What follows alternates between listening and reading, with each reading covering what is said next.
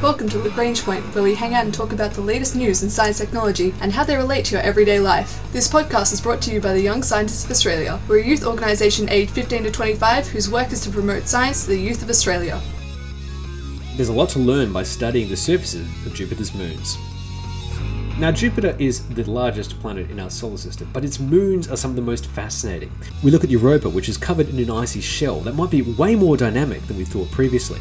Plus, we find out about Io's sand dunes, potentially on its surface, and how they're formed by a combination of volcanic and sulfur activity. This week, we dive into Jupiter's moons. If you look anywhere in our solar system, aside from Earth, and you want to try and find life, most people would pick Europa as the probably most likely candidate. Now, this Jupiter moon is one that we know is covered in a thick ice shelf, an icy shell. But underneath that, we are certain that there is large amounts of water.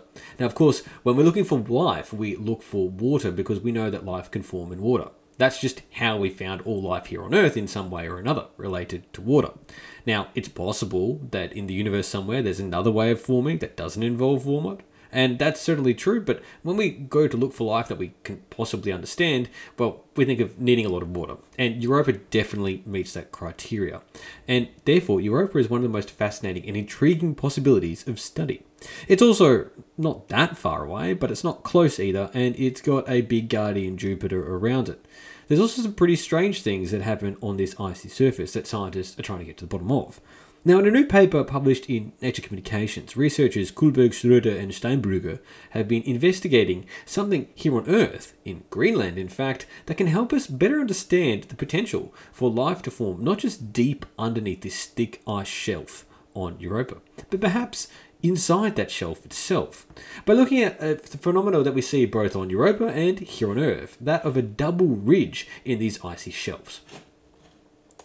Now, as far as we can understand with radar imaging, this icy shell that surrounds Europa could be as much as, you know, tens of kilometers thick. Now, we don't know in detail across how dense it is all the way through, but based on the data that we have, it's varying in thickness, at least from one or two kilometers to even to tens of kilometers. And that's a pretty daunting thing to think about maybe getting underneath of.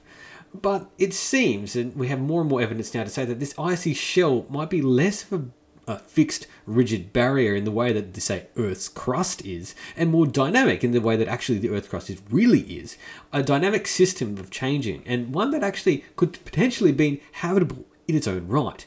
Now, to do this, it involves using ice-penetrating radar observations that were studying features that they see on Europa, as well as features in Greenland. And in this particular type of feature, the researchers have shown that you can end up with water pockets. Now, when there's pockets of water, liquid water, that means you still have the chance for life to form. Now, this is a pretty amazing thing because, well, we know it's pretty active on that planet and there's possibility of volcanic activity from, and we see that on Io and other moons, that, you know, it's potentially that there are pockets of water inside the shell. If the surface is dynamic and moved around as much in the way that, say, Io's surface is shaped and molded by Jupiter, then perhaps we can have water not just underneath that icy shelf, but perhaps inside of it. Now, on Earth, researchers looked at the polar regions using airborne geophysical instruments to understand how much the growth and the retreat of the ice sheets may impact sea level rise. This is an important thing to study as it relates to climate change, but as we're talking about ice sheets, this is also important to Europa, which is covered in icy sheets as well.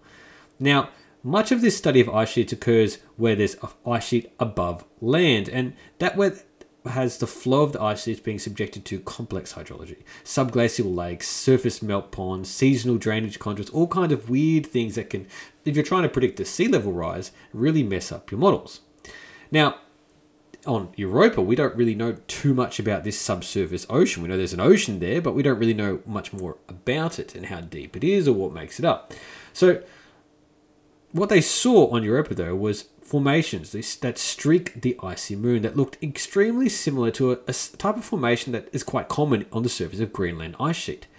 And that's good because the Greenland ice sheet has been really studied in detail. Now, the scientists are actually, like Schroeder, were actually studying, for, looking for climate change modelling, and they ended up saying, oh, hey, actually, we found something that's pretty similar on Europa. And all of a sudden, this M-shaped crest feature on this double ridge on Greenland actually could be a miniature version of one of the most prominent features that you see on Europa.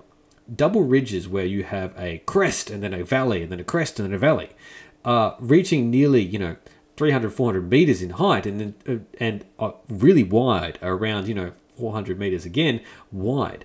These are amazing, huge, just massive phenomena of crests and valleys on the surface of this ice sheet on Europa that make it really stunning and startling to look at.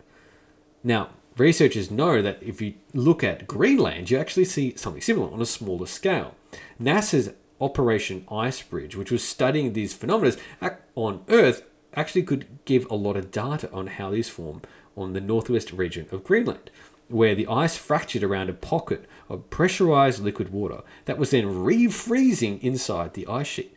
That then pushes up and creates these peaks to rise into this distinctive shape. So in Greenland, this double ridge forms in a place where water from the subsurface lakes and streams frequently drains onto the surface and then refreezes. That's what Culberg, a PhD student in electrical engineering at Stanford, sort of outlines, one of the authors of this paper. One way that similar shallow water pockets could form on Europa might be through water through subsurface ocean being forced up into the icy shelf through fractures. That would suggest there could be a reasonable amount of exchange happening from underneath the ice shelf into the ice shelf itself. Now, this is a really complex thing to think about, but it makes a lot of sense. If you have a, a large object like an ice sheet, it's not likely that it's going to be one massive inert lump uniformly thick. It's going to have variation, and it's going to be pulled and tugged and changed by gravitational forces around it from, you know, Jupiter, as well as subsurface forces as well. So there's all kind of geological and hydrological processes that could crack, fracture, and force up water in and out of all of these ice shelves. Uh, if a dynamic ice shelf like this actually would really support life, because it facilitates the exchange between the subsurface ocean and nutrients from other areas that end up on the surface of Europa, things that get ejected by the volcanic eruptions of Io, for example. There's a lot of stuff that can build up minerals and nutrients on the surface of Europa that then gets recycled down into the subsurface ocean. So these are pretty interesting. So we've known about these double ridges for around twenty years, and it was basically from, from our early images of Europa. And it's great that we're now actually to understand through analogues here on Earth what they might tell us about the surface of Europa itself and how we could try and study it in more detail. Now, of course, ultimately, we really want to have a more detailed mission that goes to Europa and does more detailed observations. But even then, trying to build that mission, to build that deeper understanding, we need to think about what it might actually be happening on that surface. What are we going to look for, and what questions are we going to ask if we send a probe there? This is a really important part about planning space missions. We need to have an idea of where to look so we can design the right instruments to place on these devices. If the surface and the ice is actually so dynamic, then that suggests there's a lot of things we actually want to be looking for. Small pockets of water, perhaps. Melts and re-melts and movements. So there's a lot of interesting things that could be investigated as, as a result of this paper and these findings, published in the journal Nature Communications with authors Kulberg, Schroeder and Steinbrügge.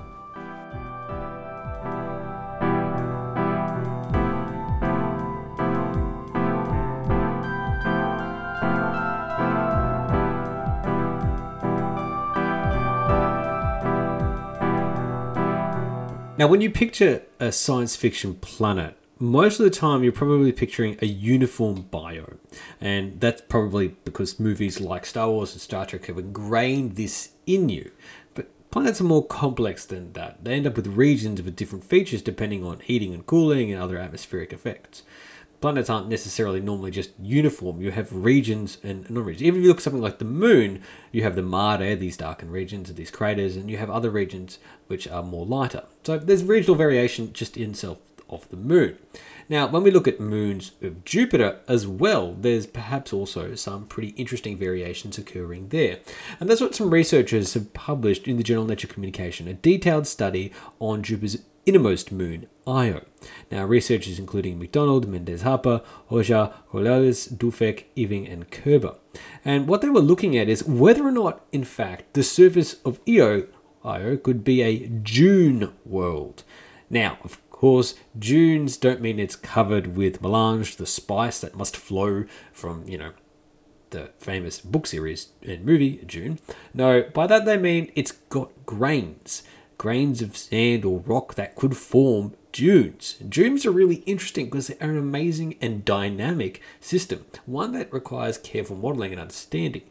And look, it's looked by these researchers like it's possible, and, propo- and they proposed and tested a mechanism by which sand grains could move and in turn dunes could be forming there. Now, a dune, if you want to think of a really fancy definition, uh, hills or ridges of sand piled up by wind. And when scientists look at previous studies of Io, they, they describe its surface as containing some dune-like ridges and features, but They, they concluded that ridges couldn't be dune because there would be no wind that is strong enough to actually form a dune, to blow it into the shape that sort of ends up with that, that beautiful cresting and troughing that you end up when you have dunes. That happens when you have strong winds forming the sand into these shapes. If you don't have a strong wind, like you might not have, well, and especially if the atmosphere is of a low density, it means it wouldn't really theoretically be possible to formulate dunes. But researchers like McDonald and others used a detailed image analysis of around the fourteen years of data from Galileo mission to actually really in detail understand what was happening on the surface and see if it could be possible for actually dunes to form. Maybe not like you would have on Arrakis from the story Dune, but maybe like we have here on Earth.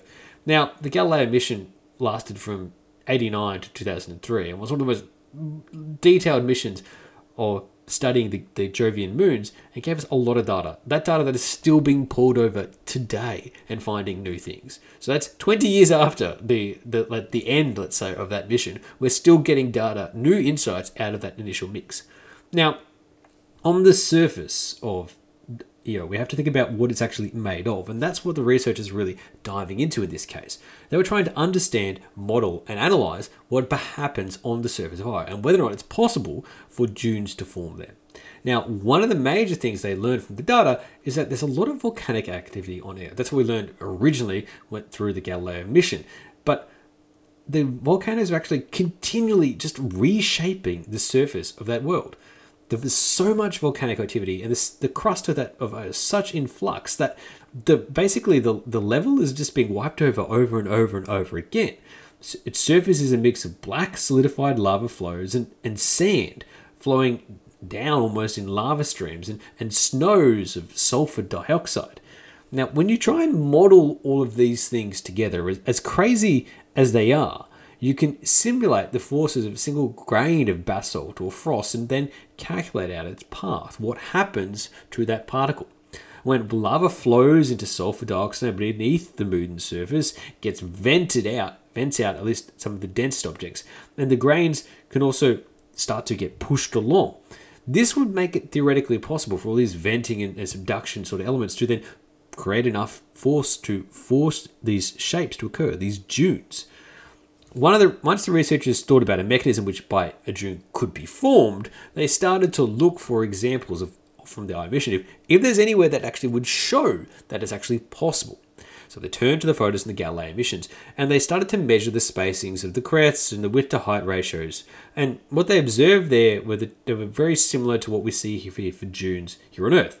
So, okay, maybe that's a good sign that dunes are actually possible.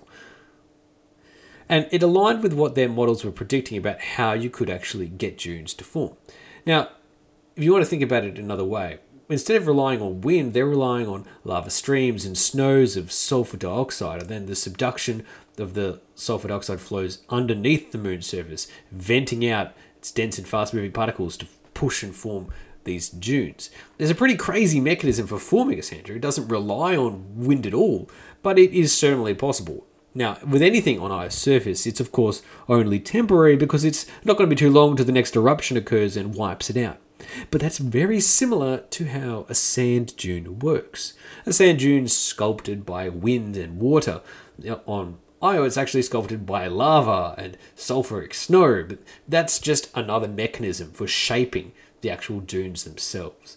The surface of Io is, is really, truly fascinating and is completely remade almost regularly. And it's what you get for being so close to Jupiter. But for scientists, there's still so much more we can learn by studying the data collected by missions from the past and, and planning missions into the future. There's a great public published in the journal Nature Communications with authors McDonald, Méndez Harper, Ojha, Corlies, Dufek, Ewing, and Kerber. This has been the Young Scientists of Australia's podcast, Lagrange Point. From sand dunes on Io being totally reshaped by the volcanic forces there, to how Europa's ice sheet could be also very dynamic and constantly changing. This is what you found out about Jupiter's moons. Our ending theme was composed by Audio Anatics. Head to y s a dot org dot a u for more information about the Young Scientists of Australia.